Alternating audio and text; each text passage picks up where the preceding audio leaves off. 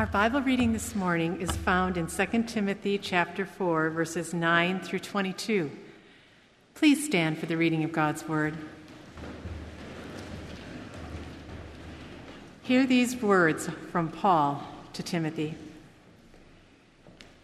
Do your best to come to me soon, for Demas, in love with this present world, has deserted me and gone to Thessalonica.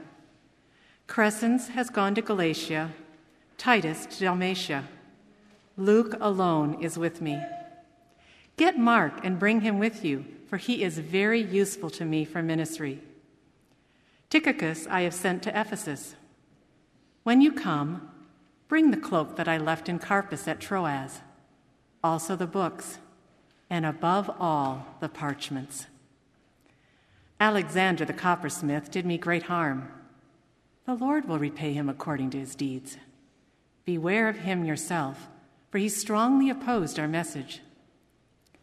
At my first defense, no one came to stand by me, but all deserted me. May it not be charged against them. But the Lord stood by me and strengthened me, so that through me the message might be fully proclaimed and all the Gentiles might bear, hear it. So I was rescued from the lion's mouth. And the Lord will rescue me from every evil deed and bring me safely into his heavenly kingdom. To him be the glory forever and ever. Amen.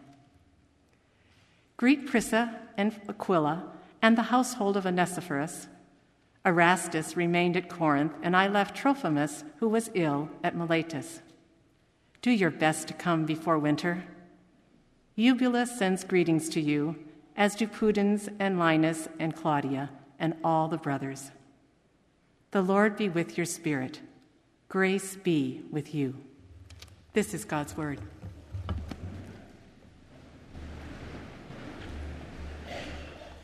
Well, let me encourage you to keep your Bibles open to Second Timothy chapter four, verses that Don just read for us.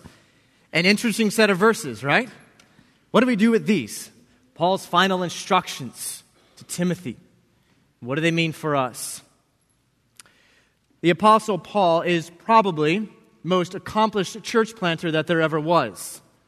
A large part of why the gospel has even reached into the Gentile world is because of his work in Asia Minor and beyond to plant churches and to reach into unreached areas. He's had a very successful ministry, but his ministry was not without facing many dangers, many struggles, that the book of Acts clearly outlines for us. And so while he is this, this great accomplished church planter, at the time of this letter, Paul's ministry has personally taken a very dark and a very sad turn. He's alone in prison. Now, the conditions of his imprisonment are not like any sort of experience that, that we could have even today. Paul was in a Roman prison, and that prison itself was literally a twelve-foot hole in the ground with an opening at the top that was about the size of a manhole. That's where he was being kept. No one came to clean up the human waste. No one came to bring him food. No orange jumpsuit to keep him warm. You see, each of the prisoners that was in these Roman prisons was dependent upon friends and family to come to them and provide their basic necessities of life, food and clothing. And those people that were doing that were risking danger and associating themselves with that prisoner. So here's Paul, cold, hungry, chained to the wall of this rank prison. The greatest church planter that there ever was, waiting execution. It's not long until Paul is going to uh, be beheaded by the sword. He knows that his life is dripping away from him, one drop at a time. He uses that imagery in verse six of chapter four when he says, I'm already being poured out like a drink offering, offering. Drip by drip by drip. Paul's life is slipping away from him. He says there also in verse six, at the time of his departure has come, not will come, And he's looking forward to that crown of righteousness that's going to be put on his head in all in eternity. And so here's a man facing death. And these last words of this letter are the wishes of a man who knows that death is the next stop for him. There's nowhere else to go. This is it. He's facing death. So what I want you and I to do this morning is to consider what we want in death. What do you want in death?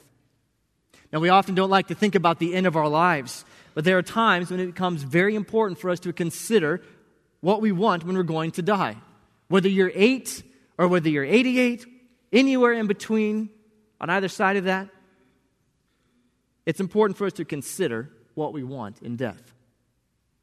That can be a much harder challenge for those that are young among us, the children and the youth whose whole life seems like it's before them. But for the young children and the youth, the teenagers that are in our midst, it is important to consider the end of your life, because that will help you learn how to live in between now and then. When the time of your departure from this world comes, you'll probably not be in prison. At least I hope you won't be in prison. And if you are, it probably won't be what Paul's facing here. You probably won't be facing execution, but all of us are going to face death. Either it will come suddenly or very slowly. We need to consider what it is that we want in death when that time comes. You see, what we're centered on in our lives, the course of our life on this earth, what we're centered on during that course of our life will determine how we face death. Paul was a man who was centered on Christ, centered on his mission, and that influenced and changed how he was going to now face his coming death. What we center ourselves upon is going to determine how we die. And so in these verses, these final instructions, we learn something about community and something about confidence when death is that next stop for us. The text breaks down simply like this. Verses nine through thirteen and verses nineteen to twenty-two have to do with Christian community. Those uh, verses there, those sections there, are kind of like bookends to the passage. And then that middle section there, the sandwich there, in the middle of it there, is uh, verses fourteen down to eighteen, and that has to do with confidence. So community and confidence.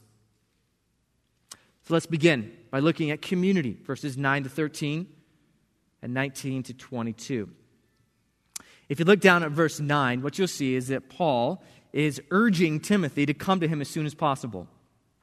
Then look down at verse twenty-one. He says, do your best to come before winter, before winter sets in. It's important for us to understand the relationship that Paul and Timothy had. Timothy, at the time of this letter, was in Ephesus. He was leading the church there. Paul had actually deployed him there, left him there to lead that church. We know from other parts of the New Testament that Paul and Timothy had a very close relationship with one another. And so as Paul sees his life literally slipping away from him through his fingers, what he wanted was Timothy to come near him. We know that Paul himself did not have any biological children, but he had a lot of spiritual children. And those are people he'd either led to the Lord himself or those that they had strengthened in their Christian walk. And Timothy was one of those that Paul had led to the Lord. He was his spiritual son. If you look over at chapter one of Second Timothy, what you'll see there in chapter one, verse one, is that actually Timothy is one of Paul's dearest sons, his spiritual son. And in chapter one, verse four, we see that Paul is describing him through tears. He wants to see Timothy so that he too may be encouraged. Paul has this deep fatherly affection for Timothy. He longs to see him so that he can be filled with joy.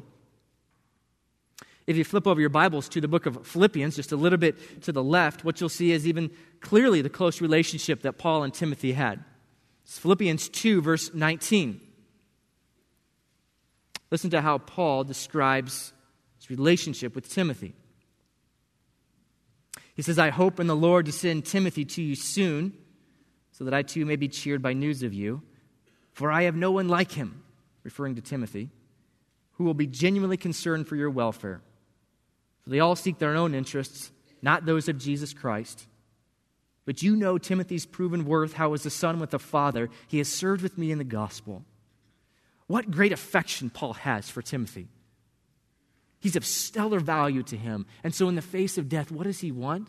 He wants this true spiritual son to come near him so that he can be filled with joy one last time before entering into eternity. When someone is facing death, only a few things matter anymore. We stop thinking about our second home that we want to purchase or the second home we own. We stop thinking about upgrading our car or our T V entertainment system. We stop thinking about our favorite sports teams. We stop thinking about our retirement account. We stop thinking about what our yard looks like. Now, there's nothing wrong with those things. But it's just that on the brink of eternity, when we're facing death, none of those things have any sort of eternal value anymore. They lose their value. One of the things we see from Paul here that values, that has that eternal value at the end of life, is people, community. He wants people near him. And that's our experience as well, isn't it? When we have a family member who's facing death, what happens is we call the family together. People that are closest to us, to come near to their loved ones. So that's why Paul wants Timothy. He's this spiritual son, his spiritual family, so to speak, and he wants him to come as quickly as possible because he does not know when his time of death will actually come. We also see something pretty surprising here in these verses, and that has to do with Paul's relationship with Mark. So he says there to Timothy, "Get Mark on your way." Now, those are great words from Paul. They're great words because you may remember from Acts sixteen that Paul and Barnabas had a sharp disagreement over Mark. And actually, Mark is the reason why Paul and Barnabas split forever. Apparently, on some trip that Paul and Barnabas were on, Mark was with them, but Mark didn't have the fortitude to stay with him, and so he left. And now when Paul and Barnabas are setting out again, Barnabas wants to take Mark, but Paul doesn't want to because he had left them before. He'd been a failure. But now we see in the text there that, that Mark, no longer a failure, he's now useful to Paul at the end of his life. From a failure to being useful.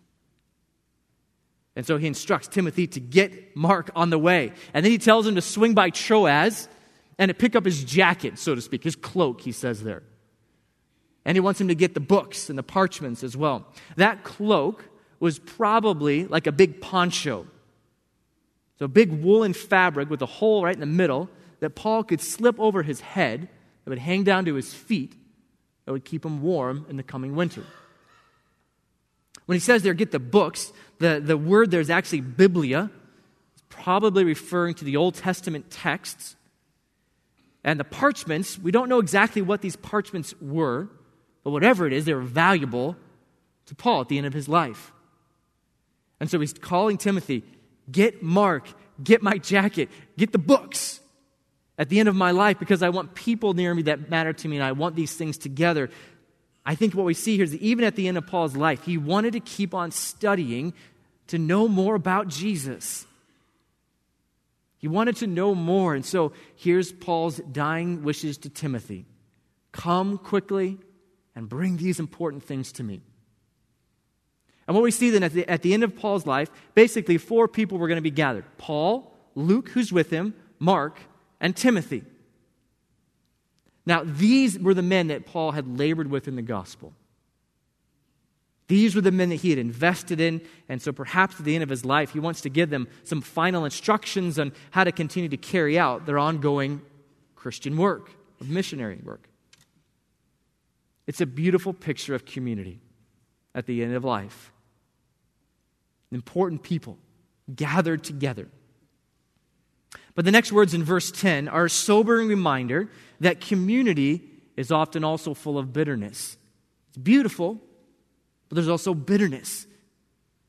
And there's a myth, I think, that Christian community is always going to be easy. It's always going to be uh, simple and, and never hard for us, but it's simply not true. In verse ten, we learn that Demas has deserted Paul, and he's gone to Thessalonica. Paul tells us that the reason why he did that is because he was in love with the present world. That's what he says there. Demas had once been this very close companion with Paul. Demas is mentioned in Philemon as a fellow worker in the gospel. He's also mentioned in Colossians chapter four, verse fourteen, along with Luke. And so it seemed that at one point, Demas was part of Paul's original church planting team, his core group of guys. But now, he's deserted Paul. Perhaps it's because the situation in Rome was, was too intense and he didn't want to associate himself with Paul anymore. He fell in love with the present world, and perhaps it's referencing First John chapter two, the desires of the flesh, the desires of the eyes, and the pride in possessions, the things that are in this world, pulled Demas away from serving with Paul. You know, there are lots of things in this world that can tap on our affections. And those are the things that often draw us away from Christ and his mission in this world. That's what happened to Demas, once this close companion of Paul's, but now he's deserted him. So you see, in Paul's mind, there's, there's this community, there's this original group that he was with in this church planting efforts. And now as that, that mental picture comes to his mind, there's holes in the picture. But not only are there holes in the picture, perhaps there's holes in Paul's heart as well. You can almost feel the sadness with which Demas is mentioned here by Paul. He's deserted me. He's gone away because he loved the world. And so in community, we see great things like Timothy and, and Mark, who's growing, but we also see Demas, who has deserted. So we see these all the different kind of relationships that Paul is describing. Paul also describes here different individuals who have gone out from him to serve in different locations. Some people have scattered because they love Christ more than Paul, and some have gone because they love the world more than they love Christ. These that Paul mentions here are those that have, have loved Christ more than staying with Paul. So we have Crescens, who's gone to Galatia. Titus has gone to Dalmatia. Tychicus was sent to Ephesus, probably with this letter. And so we see again there in verses nineteen to twenty-two, this people that Paul had a close relationship with. Erastus is at Corinth. Trophimus was sick, so we had to leave him at Miletus. Eubulus, Pudens, Linus, Claudia. Perhaps those are Romans that are sending greetings to Timothy. Paul is this master networker. Everywhere he goes, he has an impact on people. It's like this wave of people that come behind Paul everywhere he goes. You know, we could recount numerous people in this congregation at College Church who have left us for missional purposes. They've left because they love Christ and his mission in this world. Some of you have family members who have left Wheaton to go serve in some of the remotest parts of the world, and they've done it because they love Christ. So there's this community aspect that's going on here. And I think what's happening is that these few verses explode the myth that Christian community is always going to be easy and that's always going to be painless. It's simply not true. The richness of Christian community is that it's full of, of beautiful, beautiful things and bitter things all at the same time. And in that way, maybe we can describe the Christian community as a rose bush. You know, it's a beautiful rose, but it's surrounded by thorns and thistles. Our responsibility is to love the brothers and sisters that, that God has placed us next to. Maybe physically placed you next to, down the pew or up in the balcony. Children that are down below us or the youth that are in our church. We're a community that is full of beauty, but also full of bitterness, because some among us are going to be like Demas. Some of us are going to fall away, fall in love with the present world. Some are like Mark, who are growing, once failures, but now useful and growing, and there will be others of us who are sent out from here on Christ's mission. It's a beautiful thing, but it's full of bitterness and heartache at times as well. All of us long for community and for friendship. That longing for community and friendship is given to us by God. It's part of what it means to be made in his image. We, we long for deep and affectionate friendships and connections with one another, and the church is the best place to find those types of realities. Because what bonds us together as a community is not just experience, we're actually bonded together because of the blood of Jesus Christ. That's what bonds us together as a community. But here's the rub. The rub is that since the time of Genesis three, our attempts at creating that community have always been distorted and disfigured. Our longing for true and authentic communities is often frustrated, I, I believe, in a large part because we're looking for heaven on earth. And so we put eternal expectations on finite beings, on each other. The longing for community is, is actually, I believe, a, a longing for the Garden of Eden. In the Garden of Eden, Adam and Eve were at perfect harmony with one another, and they were at perfect harmony with God, because God was at the heart of their community with one another. There was harmony among themselves. However, when they sinned against God, the result was this scattered and broken relationship with God. They were cut off from God, and as a result, there was relational discord between each other. And it's not long into Genesis until we see the very first murder of two human beings. And so our longing for community is actually a longing for the way things were in the Garden of Eden before sin. And so our attempts to create that community are always going to be full of frustration and beautiful things. So the, the beauty and the bitterness here, because we're waiting for our heavenly home where all things will be made right and where Christ establishes his new heaven and the new earth. College church does a lot of things really, really well. But college church is not a perfect place by any stretch of the imagination. We strive for unity with one another because we're supposed to, because it's a biblical mandate for us to do so. But this is not a perfect place. And perhaps you're here this morning and you've experienced some sort of relational discord with someone here in this body. There's beauty and bitterness. We need to be careful of idealizing the Christian community. Not idolizing it, but idealizing it, expecting heaven on earth, thinking that the church now and our experience here should be completely perfect and that all of our longings for community will be met right now. It's simply not true. We love one another deeply. We care for one another as we look forward to our heavenly home. Our responsibility is to love the brothers and sisters that God has placed us next to. A community full of beauty and bitterness. And so as you face death, and as I've asked you that question to consider what you want at the end of your life, I want to encourage all of us to invest deeply in the relationships that God has given to you. Extending grace. Giving grace. As we wait for sin to be completely eradicated from our lives forever and ever. Community.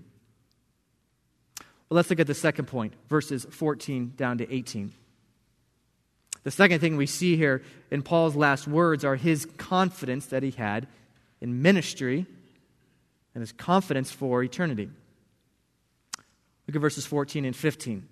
Alexander the coppersmith did me great harm. The Lord will, re- will repay him according to his deeds. Beware of him yourself, for he strongly opposed our message.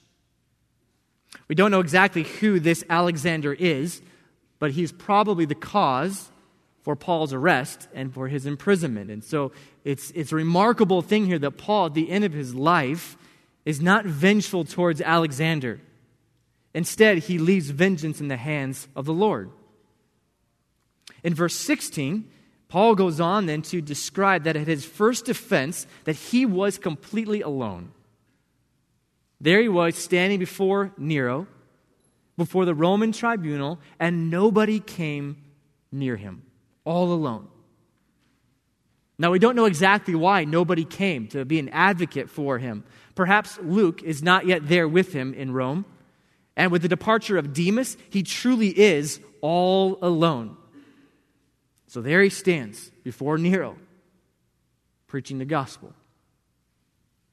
Either way, Paul's attitude here is remarkable because he doesn't want anyone to feel guilty for not coming. You notice what he says there. He says, may it not be held against them. So he doesn't condemn those who didn't come. Instead, in verses seventeen and eighteen, we see Paul kind of roaring with great confidence. Verse seventeen, but the Lord stood by me and strengthened me so that through me the message might be fully proclaimed and all the Gentiles might hear it. So I was rescued from the lion's mouth. This verse here shows Paul's confidence in ministry. And I believe that this is his kind of personal account of Matthew twenty-eight, eighteen through twenty, which you may know is the Great Commission. In the Great Commission, these are the great words of Jesus. He says, all authority is mine, go make disciples, and I will be with you to the end of the age.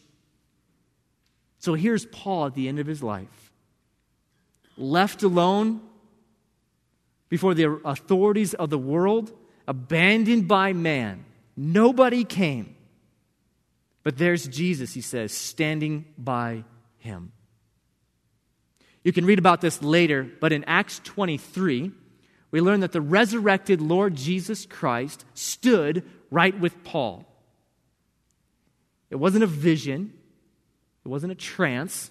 In Acts twenty-three, it's actually, the words there are, are exactly like these. He stood by Paul.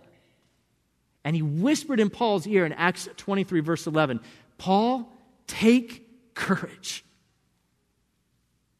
You have been my witness in Jerusalem. You will be my witness in Rome. The resurrected Lord Jesus Christ standing before him, whispering in his ear, take courage. I'm with you. Abandoned by man, but not by Jesus. And so here in verse seventeen, we saw we see Paul, he's kind of roaring with his great confidence with four things that he says. First, he says that the Lord stood with me, just as he promised that he would do in the Great Commission, and perhaps he's re- remembering that Acts twenty-three moment. The Lord stood with me. Secondly, then, what did the Lord do? The Lord strengthened him. The risen King, the creator and sustainer of the universe, the one who has all authority over nations, has strengthened Paul. Third thing, what did he strengthen him for, though? That strengthening was for the proclamation of the gospel. He didn't just strengthen him at the end of his life for comfort and for security. The Lord stood with him. The Lord strengthened him so that he would proclaim the message, the gospel. Right there.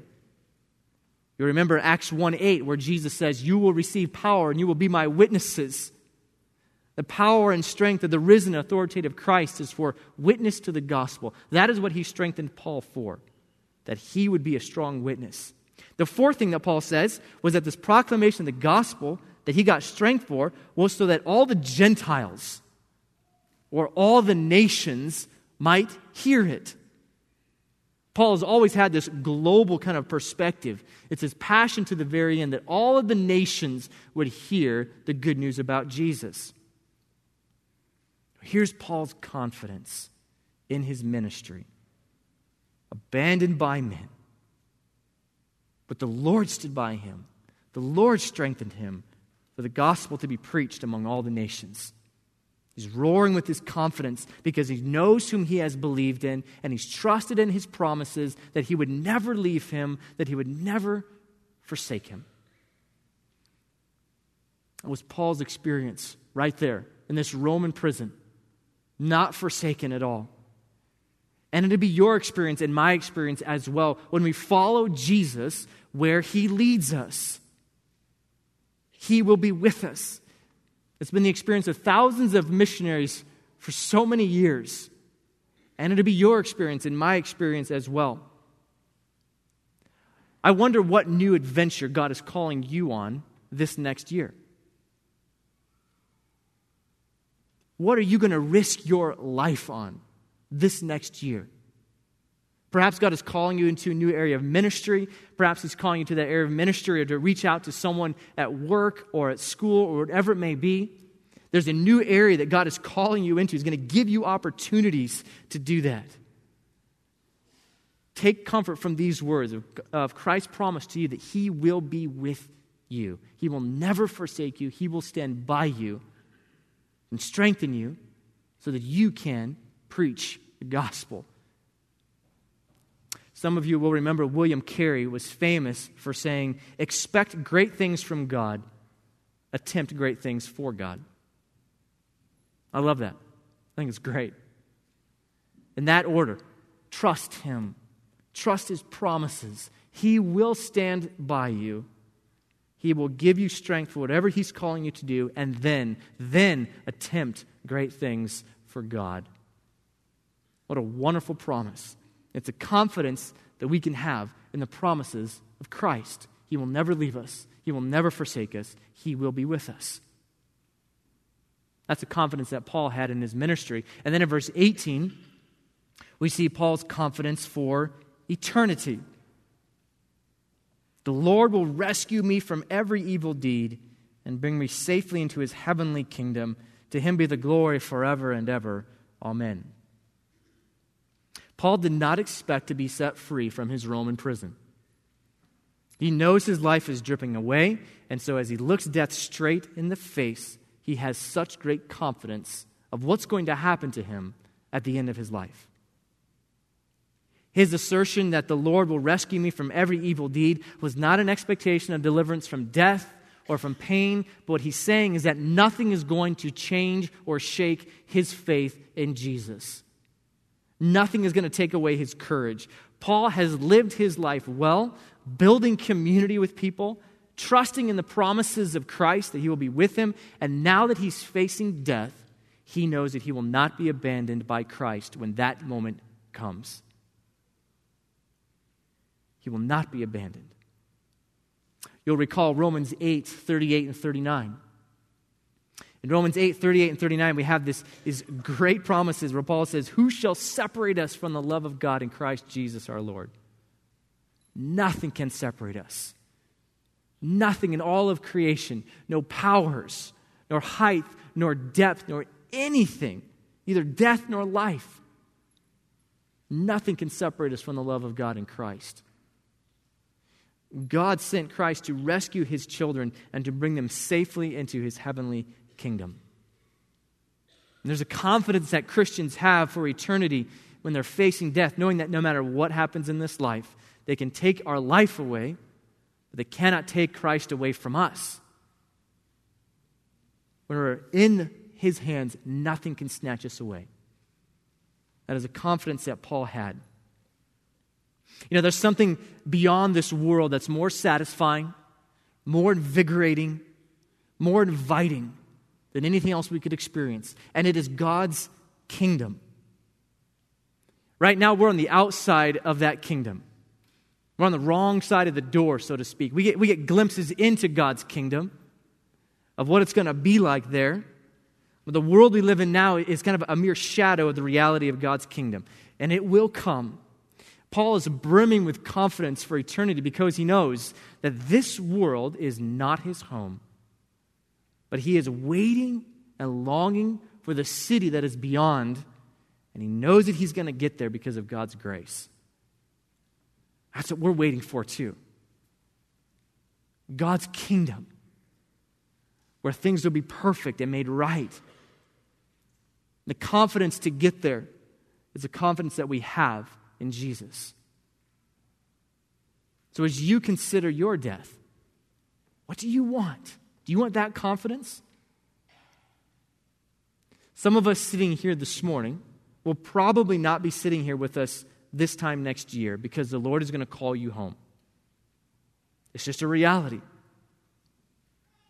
And so as we consider what we want in death, do you have the confidence that when that moment comes, whether it is quickly or whether it is slowly, that you will be brought safely into his heavenly kingdom? Do you have that confidence? That confidence comes from trusting in what Christ has done on the cross. You know, when Jesus was hanging on the cross, he was deserted by all of his disciples. All of his earthly community left him. But he was also deserted by his heavenly community. You remember on the cross, Jesus exclaimed, "My God, my God, why have you forsaken me?" Jesus deserted by his earthly community and by his heavenly community. But we know that the grave could not hold him. He was resurrected from the dead, satisfied the requirements of the law. But he was willing to endure being deserted by those two communities, his earthly and heavenly community, so that you and I could be gathered into his eternal community forever and ever. That is what secures us. It is what Jesus endured on the cross for us. Confidence for eternity. That is what Paul had. And I wonder at the end of your life, when that moment comes, do you have that confidence?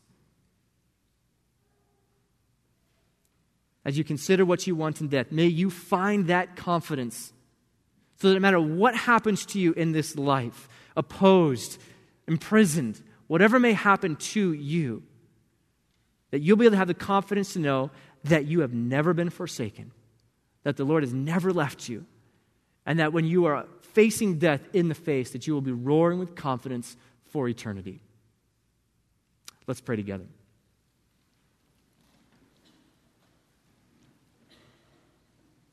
Father in heaven, we thank you for what you have done in Jesus that provides us with this confidence.